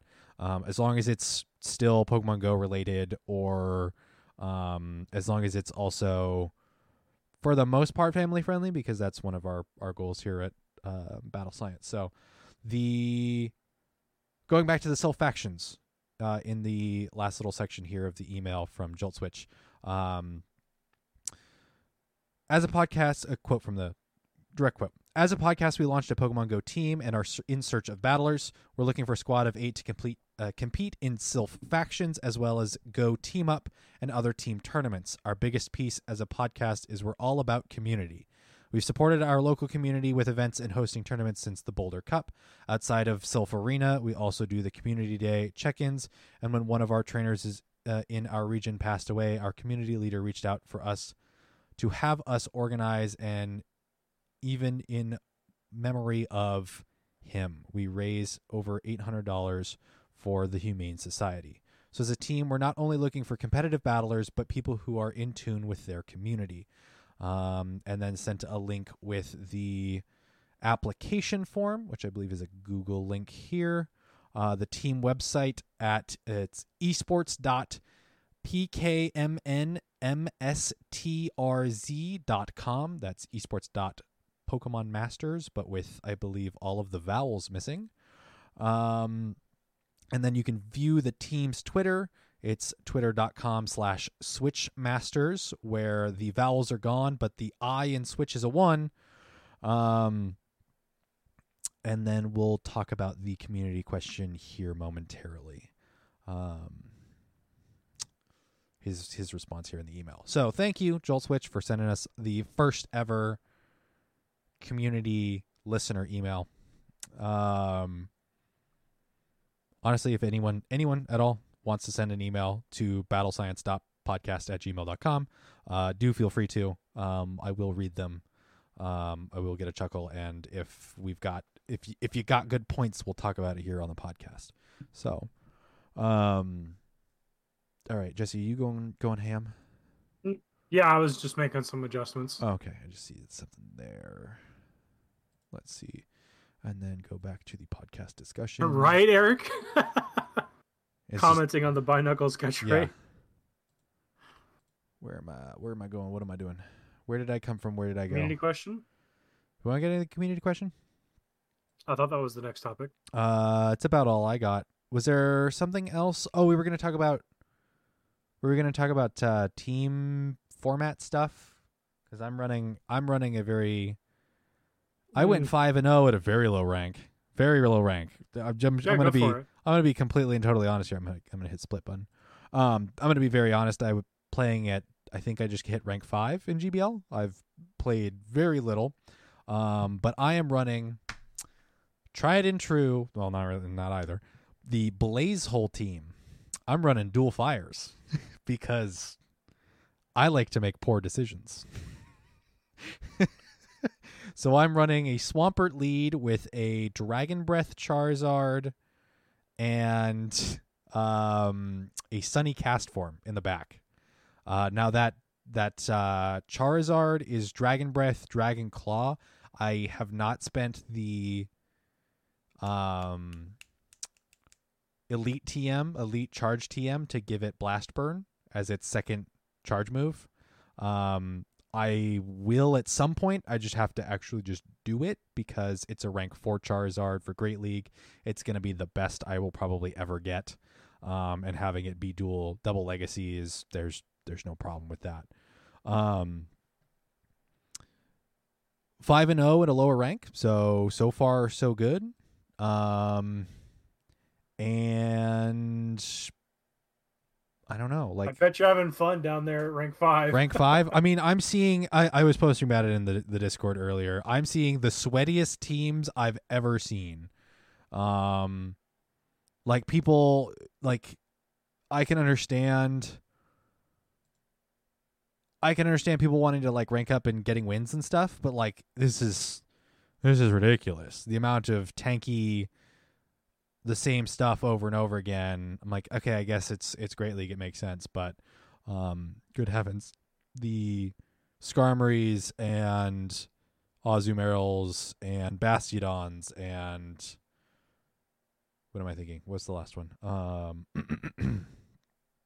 Stunfisk. Storms, Azu. I did see Stun- Stunfisker too. Um, Umbreon and no, that's it. Umbreon. A couple of a couple of weird things here and there. I did one shot uh hydro cannon a Moltres that somebody had in the back, and I was like, "Oh, this sucks. For, it sucks to be you. I'm sorry." Swampert with a hydro cannon one shot at that Moltres. I you're running a Moltres in Great League. You're gonna get you're gonna get hit. Um, but yeah, it's very it's it's weird. I mean, I, I guess it's to be expected, but it's like to see the hardcore sweat. We're what over halfway through the season, and the hardcore sweat down at uh, the lower ranking is. I was running auto rec for five matches, and it was uh, for whatever reason the auto rec, the the pre built teams that it recommends are the worst. Like I have plenty of fifteen hundred double moved Pokemon. It's recommending like sub fourteen fifty Pokemon, not double moved, just trash that I haven't transferred yet. And I'm like, Yeah. Why are you recommending this for a team? These are the worst team comps. Like it recommended a Stantler. It was like a uh it was it was my Castform in the back, Stantler in front of it, and then I think it was what was in front. Um it was something bad. It was just something like why would I ever do that? It was like a Matang or something. I was like this is this is abhorrent. These are these this is a bad decision. No, I don't have a Stantler built, Eric. Why would I have a Stantler built? Why would I why I there's a lot of things I don't power up and don't double move cuz I just haven't yet and haven't had a need. Stantler is one of those. I probably have a good PvP spread of a Stantler, but you're you're darn you you'd be wrong to think that I have it powered up and ready to go. What's its marquee move? Stomp? It's its best move? Uh I think it recommended a Miltank too, and I'm like, okay, it's not the right Miltank because I've got a good over here, on the other hand, rank 20 plus. Every battle's a sweaty battle. Oh yeah, and sweat swamp. Community question. You ready for community question? I am. We got some responses for that community question. Um, let's actually start off with uh, What's the question? Jolt Switch's answer to the community question. It's uh, breakfast. It's the Snorlax community question. What's on your ideal bre- ideal breakfast spread? Cereal, eggs, bacon? Question marks. Um, Jolt Switch. We'll start off with his because I got that email up still. Uh, do, uh, quote: I do enjoy Honey Nut Cheerios too. We usually have some in the cupboard, but I'm all out currently. My e- ideal breakfast, though, would be enough bacon, sausage, and eggs to give me the sweats. Probably French toast instead of regular toast. And a big chocolate peanut butter banana milkshake with Skor chunks. What is Skor? That sounds like a chocolate. I'm going to look Like this up. kind of like a Rolo. S K O R. It is a candy bar, chocolate toffee bar produced in the produced by the Hershey Company. First marketed in the Oh. United States in 1981 and later launched in Canada in 1983. Ah, I see. So it's just toffee covered in chocolate. Interesting. Huh. I mean, you got the you got the milkshake down pat. Chocolate peanut butter banana milkshake with Skor chunks. Whew. I have two nights ago milkshake. Last night, half a pint I not pint ice cream. One of those like Ben and Jerry's smaller ones. Bunch of that. Okay. So I'm uh I have been indulging in frozen delights the last couple of days. I mean, with this weather, It's it's kind of toasty out. I you know go for it. Uh, I do got to watch the intake though. It's uh, it's a lot of fats. Uh, all right, over to the Discord. Um, Jamar responds with a GIF of Snorlax eating what can only be described as chicken nuggets. Um, Jesse, you responded with uh, someone pouring maple syrup all over a stack of French toast. I had Um, some myself this last weekend. Wasn't the best I've ever had, but wasn't the worst. Mm. Uh, Eric Bien responds, eggs Benedict and a poppy seed muffin for afterwards. Uh, bowling bacon responds, crispy bacon all the way. Don't like eggs. On the subject of bacon breakfast, y'all know you can microwave raw bacon. Um, uh, DeFi with a gif of Ron Swanson says there has never been a sadness that can't be cured by breakfast food uh, and responds with eggs over easy, hash brown, toast, and sausage. Uh, Bowling Bacon uh, responds back with recently been into making avocado toast, uh, lemon juice, garlic salt, and bacon bits. Ooh, ooh. You know I've never done avocado toast, but lemon juice, garlic salt, and bacon bits. That sounds that sounds good. Yeah, uh, oven made bacon is superior. Have you ever tried grilling bacon? It's fantastic. If you go camping and you got the grill, you can uh, grill bacon, grill the pancakes.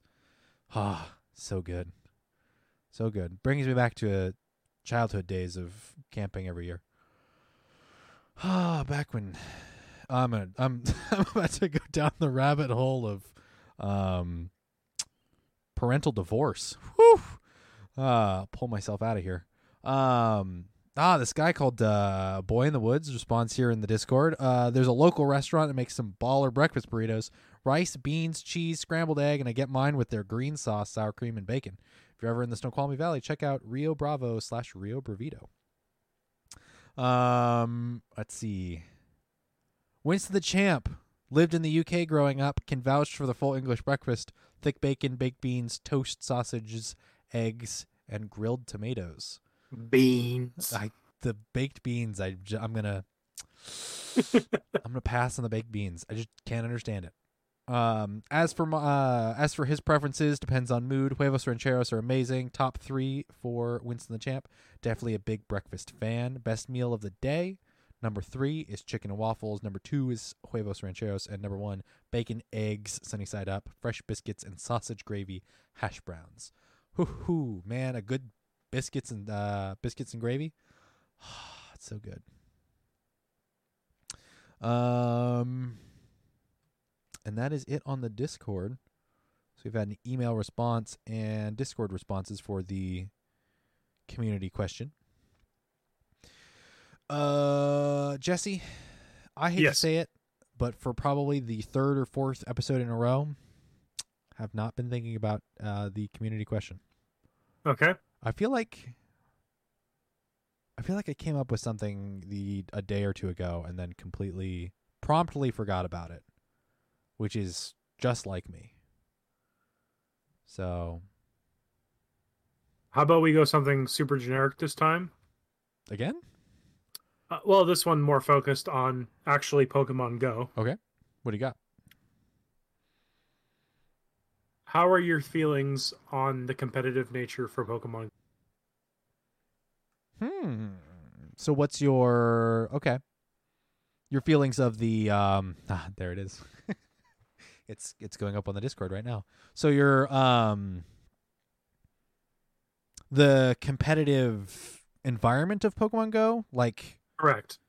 is it something most people like I what approach it draws incredibly you to keep playing it? Okay. How would you bring in new people? What would you change if you could? That's now very more specific than it was generic. But I'm just giving Yeah. suggestions on how to answer it. Oh, okay.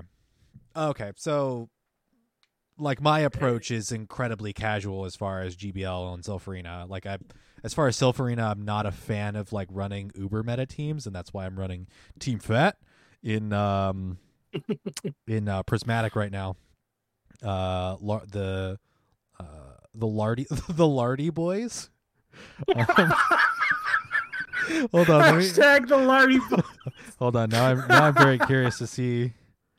Uh, let's see. So CP fifteen hundred. I'm gonna go minus fifteen hundred, and I'm curious to see on the off chance that all six Pokemon are male right now. Nope, nope. My Sunny Castform is a female, so the Lardy Boys is accurate but slightly inaccurate. So I'm more of a casual player when it comes to to PvP and Pokemon Go as a whole. I assume to many people's non-surprise.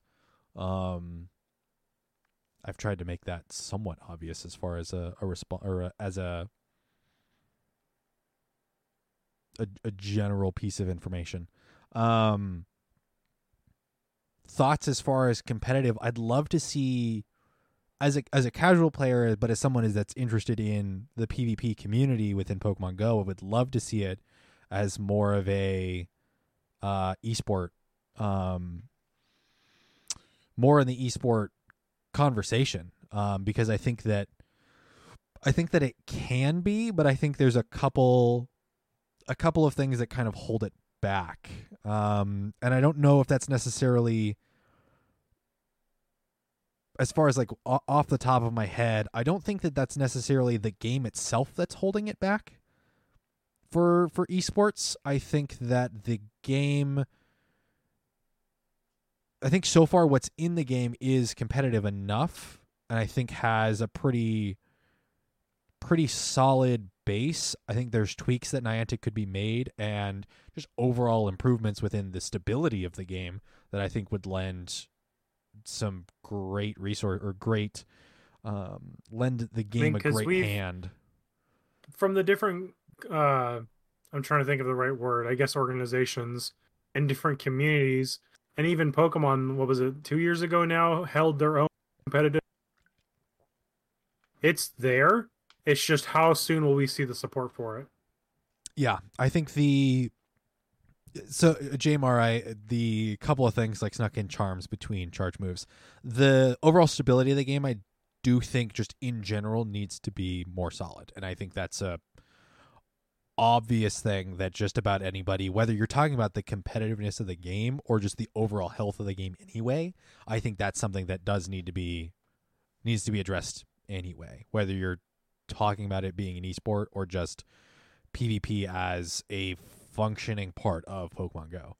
Um, I think more of what I think of is the competitive area in which Pokemon is in and the role that other organizations play within that. So the the thing that comes off uh, to my head immediately is what is Play Pokemon doing as an organization to help boost Pokemon Go's PvP status? So why hasn't there been more conversations between the the only event we've ever seen of Pokemon Go PvP within a competitive nature as organized by either Pokemon or Nintendo or a official affiliated organization was the invitational at Worlds in 20 was it 2018? that sounds right 2018 or 2019? Um no, it would have been 2019 because Worlds 2020 would have happened in um London, I believe, and wasn't able to happen. Um that tournament as it had some technical difficulties which I think still need to be worked on but the overall format and the viewership that it allowed Pokemon Go and Pokemon Go's PvP format to have, I think was incredible.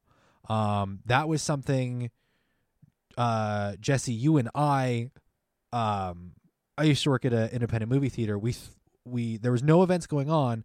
We went into the theater, we put on the stream on the big screen and watched it as if it was like the big game and then immediately did a podcast after basically saying this was if i remember correctly this was it was a really impressive it was a really impressive first step and we've not seen a step like that or a follow-up at all Pe- but from the official Period. company yeah.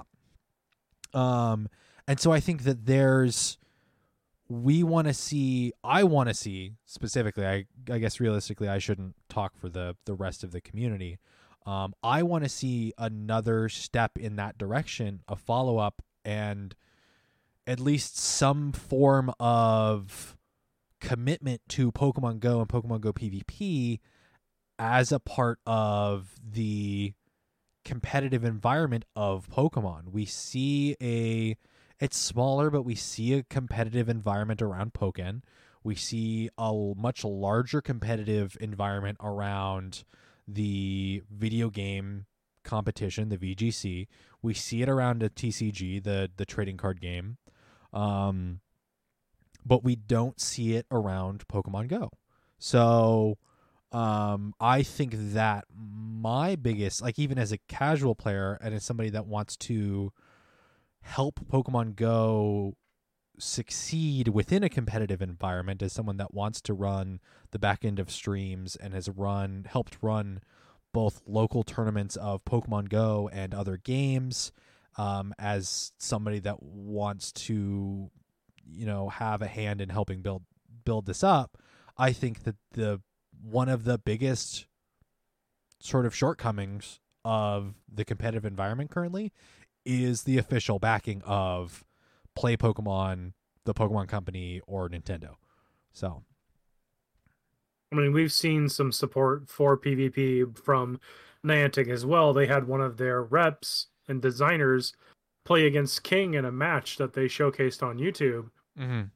there's been attempts at them to try and make PvP more approachable. Um, you know, with the rockets currently being out of the system right now, Team Rocket that is, there's a lot of people that have kind of leaned towards PvP. They're like, oh well, I I kind of want to see what this battling's like, so I'll jump in. Like a, a few of our local, they've they've said, you know, what of, what's good for PvP, and I'm like, well, what what you got you interested in PvP? And they said, well, normally I'd farm rockets for Pokemon encounters and Stardust and items and stuff, but now that I can't do that, I've been trying out PvP, and I was like, crack the knuckles. Well then, how deep down this rabbit hole do you want to go? So I've helped a couple locals set up some games, but they said it's just they can feel the competitive tension when they're PvPing, unlike the Rockets. Because, you know, human players don't always shield the first move Mhm. or don't always use a one bar charge move. There's legitimately stakes and a, a higher likelihood of losing in GBL versus Yeah. in Rockets. You just throw strong enough Pokemon at it that you're fine. Yeah. So it's been an interesting transition for some of them, but again, it's how do they do appeal to the hardcore and how do they appeal to the Yeah, appealing to both hardcore players and casual players as game designers and as game developers is something that a number of games have struggled. I mean, look with. at Monster Hunter for example. The bar entry to that game is crazy. yeah, I mean, but I mean, Monster Hunter doesn't even have a competitive area. No. Um, as a, re- a recent example. Uh-huh. I mean, my my biggest point, and I'm going to go back to Destiny 2, is that there is a hardcore hardcore group of people that want the game to be competitive. In the latest big expansion, they put out a um basically a move set, a a subclass that very much wasn't balanced for PvP. It was balanced for PvE, and it's an amazing, amazing tool set for PvE. Um, but when you're you have an ability that can basically freeze people in PvE or in PvP, um, you are entirely disrupting the overall flow of the game. I know which ability you're talking about. Yes. Um, so they made a very drastic change as well as just in general haven't been putting in new content for for, for PvP. There hasn't been new maps. Some of the weapon updates have not really helped or changed the overall PvP meta. Um, it's gotten rather stale, and a lot of people, a lot of P- hardcore PvP players are wondering when they're going to get the support. And I think my opinion there is Destiny 2 is not meant to be a PvP driven game. You're looking at something like Call of Duty where you have your set perk and weapon uh, placements, or something like Overwatch where your overall sandbox is fairly static. You'll get new maps, you'll get new characters, you might get some new weapons and some tweaks, but overall, you're not seeing huge new additions into the game. Right. Whereas in something like Destiny, it's a it's an RPG with a f- FPS. It, it, it's a it's an FPS RPG. Yep. MMO. MMO FPS Um, RPG. So you have such a large sandbox that you have to balance around, as Yeah. well as instances of new pieces of content, new weapons or abilities, or um, little uh, armor uh, items or, or modifiers that, upon inclusion into the sandbox, can totally break, stack damage multipliers wrong, or do this unforeseen thing, or do everything completely right uh like there there's no bugs but be absolutely totally broken so that And we've seen it- instances of this in Pokemon Go. we've seen some instances of it but a lot of it has been balanced out because i don't think the sandbox is as big Right. um but the balance between hardcore PvP. the the expectations the balancing of expectations between casual players and PvP players is always something very hard to try and play around or and try and design around. Um, Right.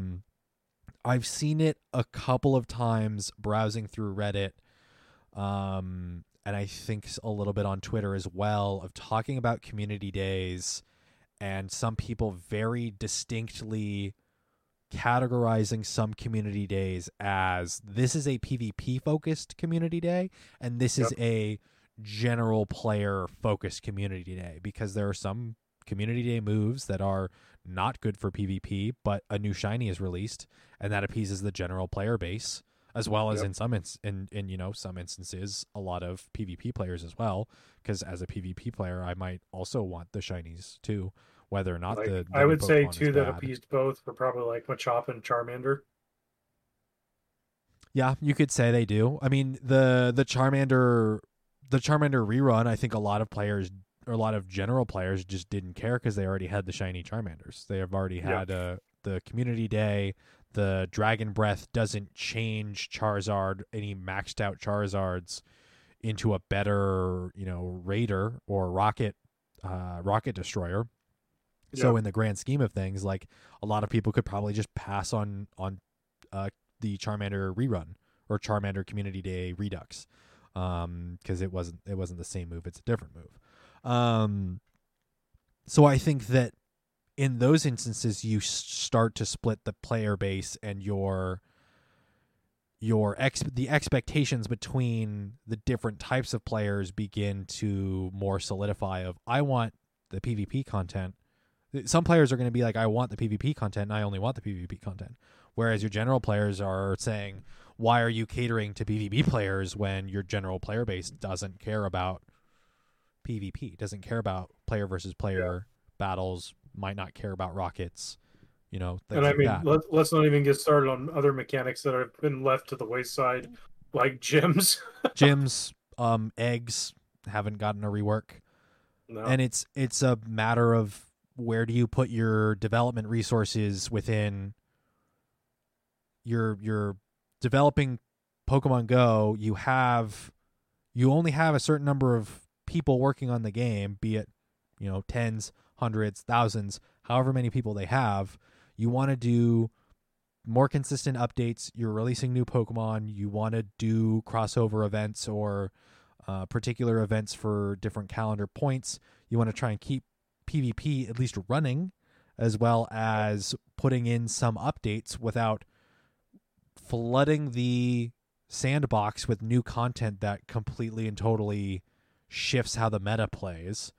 yeah. But you also want to have new content in there so that you are both shifting the you are changing the sandbox and shifting the meta, but not drastically right. as well as you're in the constraints of the core series of Pokemon.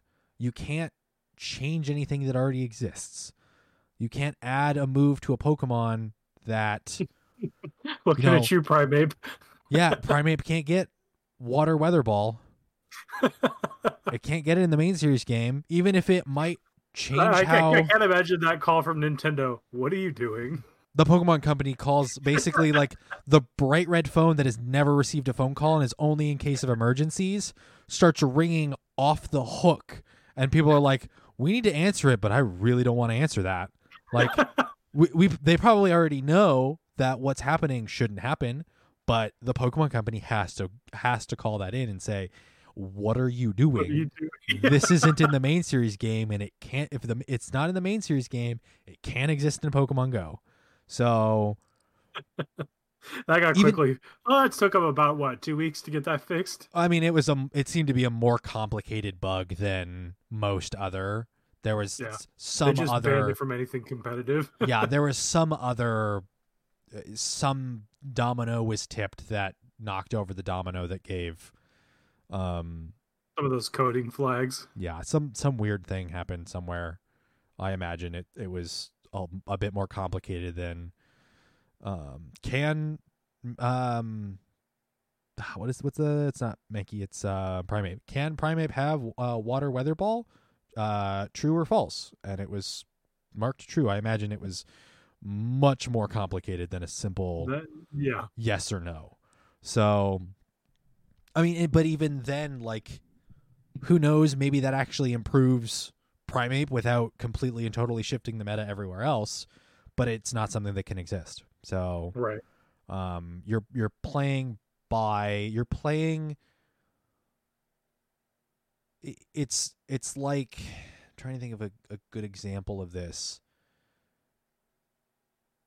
It's you're you're making a different rule set within the with only the given information from the main series games. And so you're Right. trying to basically modify this in a different format. And it's I don't envy them. And I, as much shade and digs that we give to Niantic t- in the course of Pokemon Go's lifespan of of everything, like it's not easy. Uh, I Right. and I I don't envy what they have to do and all of that stuff. So, um, and it's frustrating in some instances as a player of like, oh, why isn't this updated? Why isn't this done? But it's also a video game being developed by other people and their dev development constraints are beyond what most video games are. So, whereas in some instances, something like you know something like Destiny or Overwatch or um, your other mobile games, Wizards Unite, um, the Pikmin mobile game or whatever, like you have some constraints as far as what's been created before, but in the grand scheme of things, you can make something new.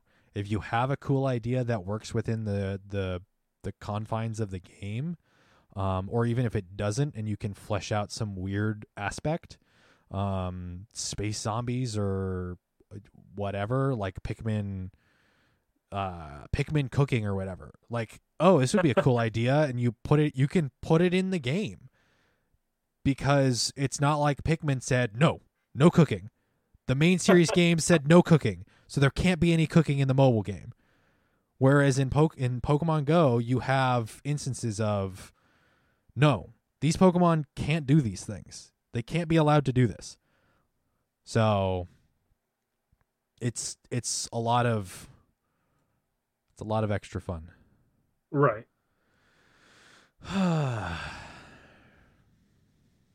so, um what's your do you have a A response to the community question? yeah, Not at the moment. uh That's going to be something I have to come back on. Okay.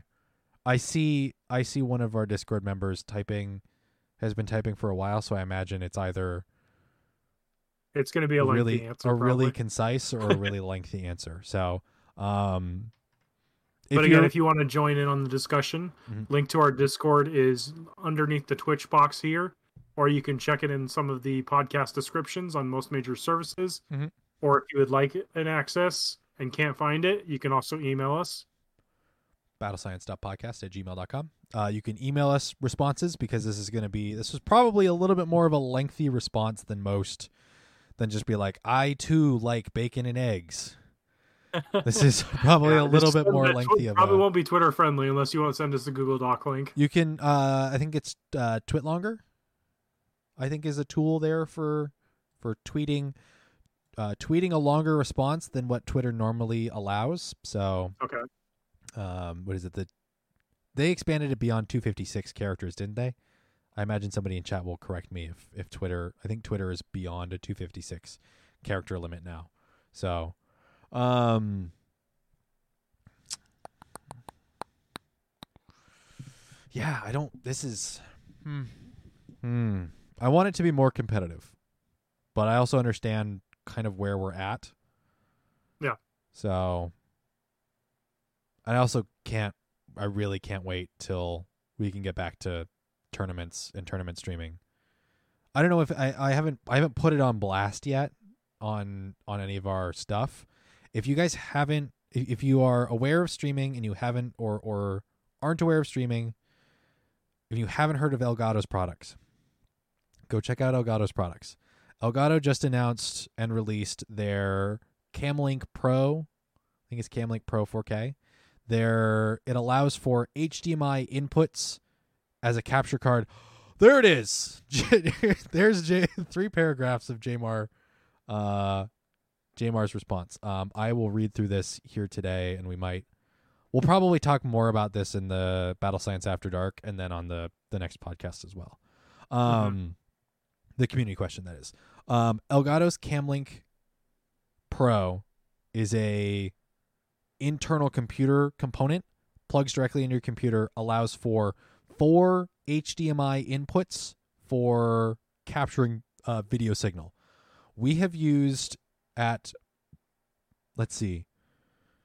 In the past we've used two standard Camlink devices which are USB hub-esque devices that use up USB basically like information. Uh, a computer only has a certain amount of information that it can take in from USB um, from the USB ports on a motherboard. We've maxed that out before because we've been bringing in. We've wanted to try and bring in webcams. Um, as well as the two phone inputs for doing streaming uh, of Oh, tournaments um, and it doesn't always work. And it they don't specify on like motherboard stats how much USB inputs you can have and how what the max amount of bandwidth is. So it's something you have to. It's worked, but you you basically go through it once, test a bunch of stuff, say it's worked before. I don't know how. Here's all of the things I've written down of this was plugged into this port. This was plugged into this port. This one was plugged into another port on the other side of the computer. Um, you test it once, it works. You bring it to an event, you plug it in the same way. Sometimes it doesn't work that same way because USBs are weird and mystical. The Elgato Camlink Pro plugs directly into the motherboard and uses a completely different system that is much more consistent in connectivity with in theory no disconnects. That is bar none the holy grail of computer components for what we do as uh, for tournament streams like on location tournament streams. That is it had they announced it and were showing pictures and i might as well have been salivating as if a juicy steak was in front of me um so when we get back to in-person tournament streams um, I will have one of those in the computer, and that is how we will be running uh, the two inputs. It's it's four HDMI inputs, so we're looking at two inputs, one for each competitor in PvP. Um, so one uh, HDMI coming from one phone, uh, the second HDMI coming from another phone. One camera, one HDMI for the shoutcasters, and one for general use of either wide cam or for the competitors or what have you. It is the holy grail of hardware solutions for what we do and I I it's it's a travesty I don't already have one in the computer right now. So um, if you haven't heard of Elgato and you uh, are looking at doing streaming, if if I I want to reach out to some of the other tournament streamers and everything too because everyone has their different solutions and everyone runs things differently as well. Uh, but if you're looking at doing tournament streams for Pokemon Go or um, content at all and have questions, do feel free to ask. I am more than excited to talk shop with people. Um, having done both Pokemon Go stuff and local Smash Bros tournaments and Halo tournaments and Minecraft LAN events, do ask those questions because I love answering those. So, oh my god, I just nerded so hard, so much nerd. Nah.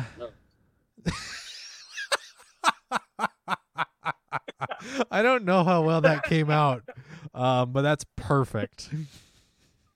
that was perfect.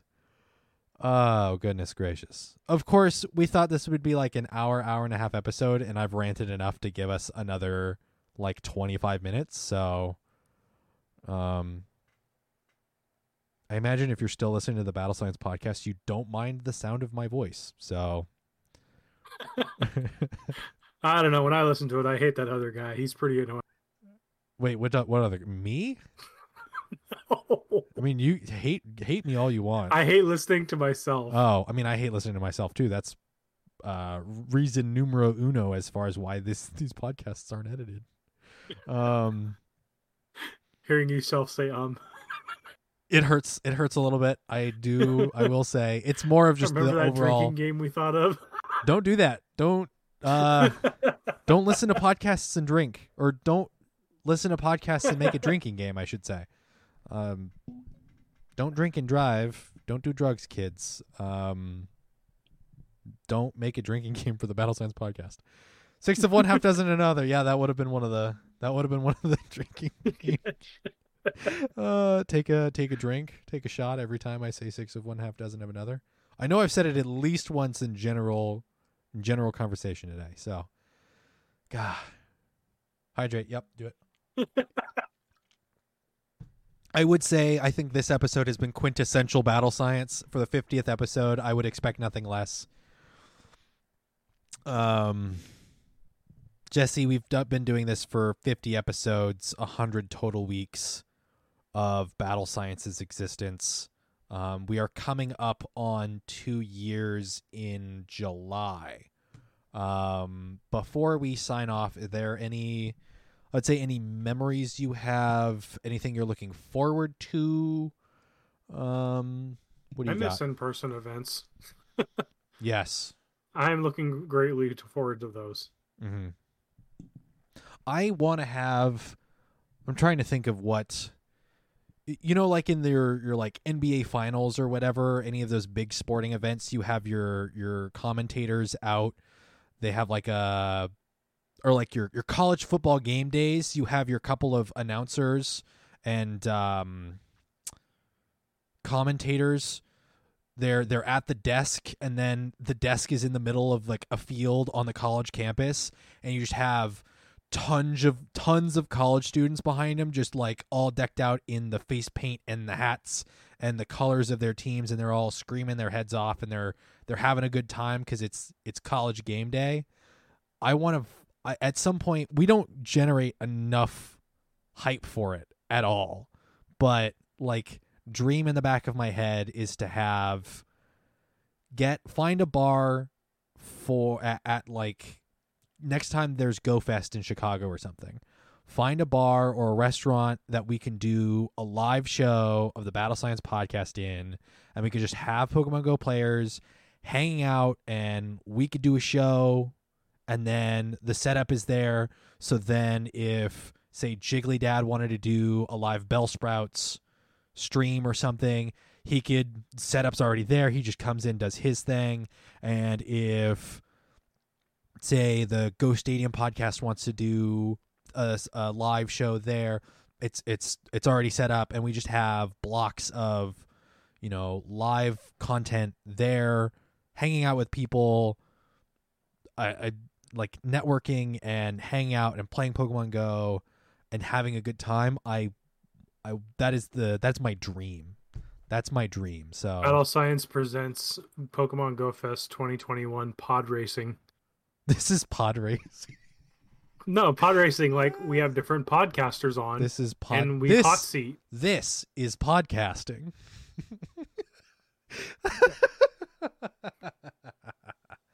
oh goodness gracious those are those are goals those are goals and those are dreams so But fingers again, crossed 50 episodes of all of you wonderful people listening to us talk about random stuff. Thank you. thank you everybody for listening um honestly i would not i don't know what we were expecting when we first started as far as people listening people I wasn't expecting COVID. I mean well yeah i mean but as far as like having having a discord having people listening having people talk to us about um you know the community question and the responses we get um all the support that you guys give us, all the, you know, following on YouTube and Twitter. Just support the community gives is amazing. Mhm. for for little old us who you know just been we basically sit in front of microphones and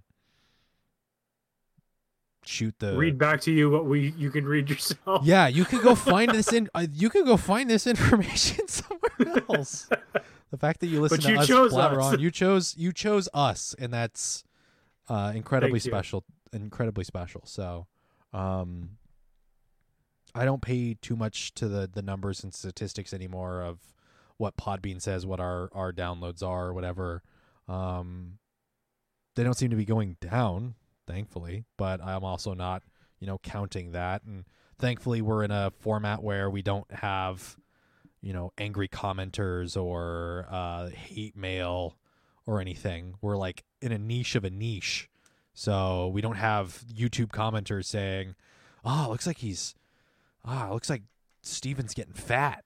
You know, maybe he should lay off the ice cream and milkshakes, or, you know, God, this guy, this guy sucks. You know, we don't, we don't have any of that, thankfully. So, um, between being in a pretty, pretty darn good community as it is, and then being a podcast where there isn't usually a, uh, what's it called, comment there isn't usually a comment section underneath the, uh, every video, unless like on Apple Podcasts there is, and I'm just not seeing it. Um, thankfully, uh, we're in a pretty decent spot. So, um, yeah, absolutely. Thank you everybody for listening, for uh, hanging with us for 50 episodes. Uh, thank you to the people that have started listening partway through. I, it's not a you know serialized. It's a what is it? It is a serialized. It's not necessarily story driven. So if you missed the first twenty five episodes, you haven't missed a whole lot. Um, and I do like to go back over previous topics. I'm sure in two weeks we might even be talking about we need will wisp again. That's a topic we haven't talked about in a little while. So you know, whew, fire types, man. Now, the weather ball spam is great, but like we need some diversity here. Water, the water types, just getting all the diversity, all of the flexibility.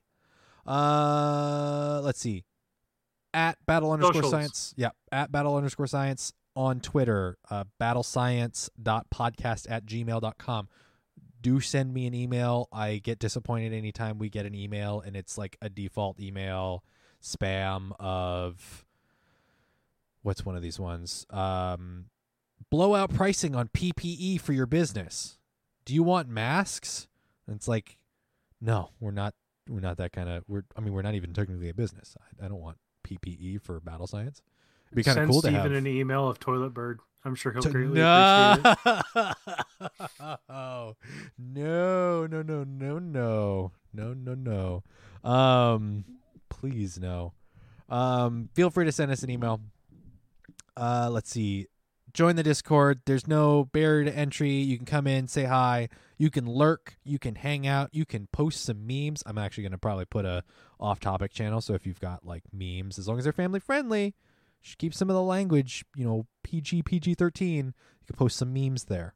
Um, and then back us on Patreon if you want to throw us a couple of dollars. Um, right now, we're actually in a really solid place as far as both being able to um, use Patreon to pay for the uh, yearly subscription to Podbean so that the podcasts are being hosted and are up permanently. They won't be going away because we have a we don't we have an in, unlimited amount of storage supposedly with Podbean. So um, that's what they say. I'm sure at some point they'll you make enough content. They're like, you're making too much content. We got to remove some of this. Server spaces is only so much. Excuse me. Um, but if you want to back us at Patreon, patreon.com slash battle science, uh, dollar or more, you can get the Battle Science After Dark podcasts. You can get all of the previous ones, as well as any ones that we create in the future if you continue to back us on Patreon, as well as at a $5 tier or more, you get shouted out as a Patreon producer. Again, thank you to uh, Dolphin. Is it Dolphin? Yes, Dolphin. I was thinking it was a different uh, different spelling. Dolphin ninety three, Jamar, and Winston the Champ for being our Patreon producers for the month of April. Goodness gracious, I've ranted enough. I think it's time that we should probably uh we should shut down the studio. Jesse, thank you for putting up with my antics for 50 episodes for 100 weeks. Thank you for Oof. uh thank you for for hanging out with me um and giving me a a, a pretty darn good reason to continue to play Pokemon Go and stay within this fantastic community. Um I think that's it. Thanks for putting up with me and doing all the the legwork. Yes, I mean uh, the walking is it's it's the catching of Pokemon and walking that's probably more difficult. So, um, and I complain a lot. So you know, thank you for. Um, I mean, I I have to deal with Proto Man, so oh, that's true. I am a saint compared to. it wouldn't be a Uh, battle science episode. I'm not. Yeah, without That's- giving some digs. Without giving some digs. Love him to death. Love him to death. Um, yeah, I'm probably pretty reasonable when it comes to people playing po- you're, you're playing Pokemon Go with. Um, all right, that's been our 50th episode. Thank you everybody for joining us. You can catch us in 2 weeks for probably what I assume is going to be the most jam-packed episode because we have had very little in the in the uh, realm of Pokemon Go live updates, Pokemon Go general updates, and Silph Arena meta updates. I imagine in two weeks we're going to have the craziest stuffed Thanksgiving dinner. I mean, amount of content to cover in two weeks. So every other week, Battle Science Podcast. You can check us out on the twitch.tv slash battle science podcast services around the globe or youtube.com slash um just search up battle science on youtube. We don't have the youtube.com slash battle science link yet. Um 75 more subscribers. If you don't already we don't post a whole lot. You can subscribe to us. You don't have to click the bell. We just need 100 subscribers so we can get youtube.com slash battle science. Um so um we won't clog up your subscription feeds if you you give us a sub on youtube. Um would greatly appreciate that. And we will catch you guys out there on the battlefield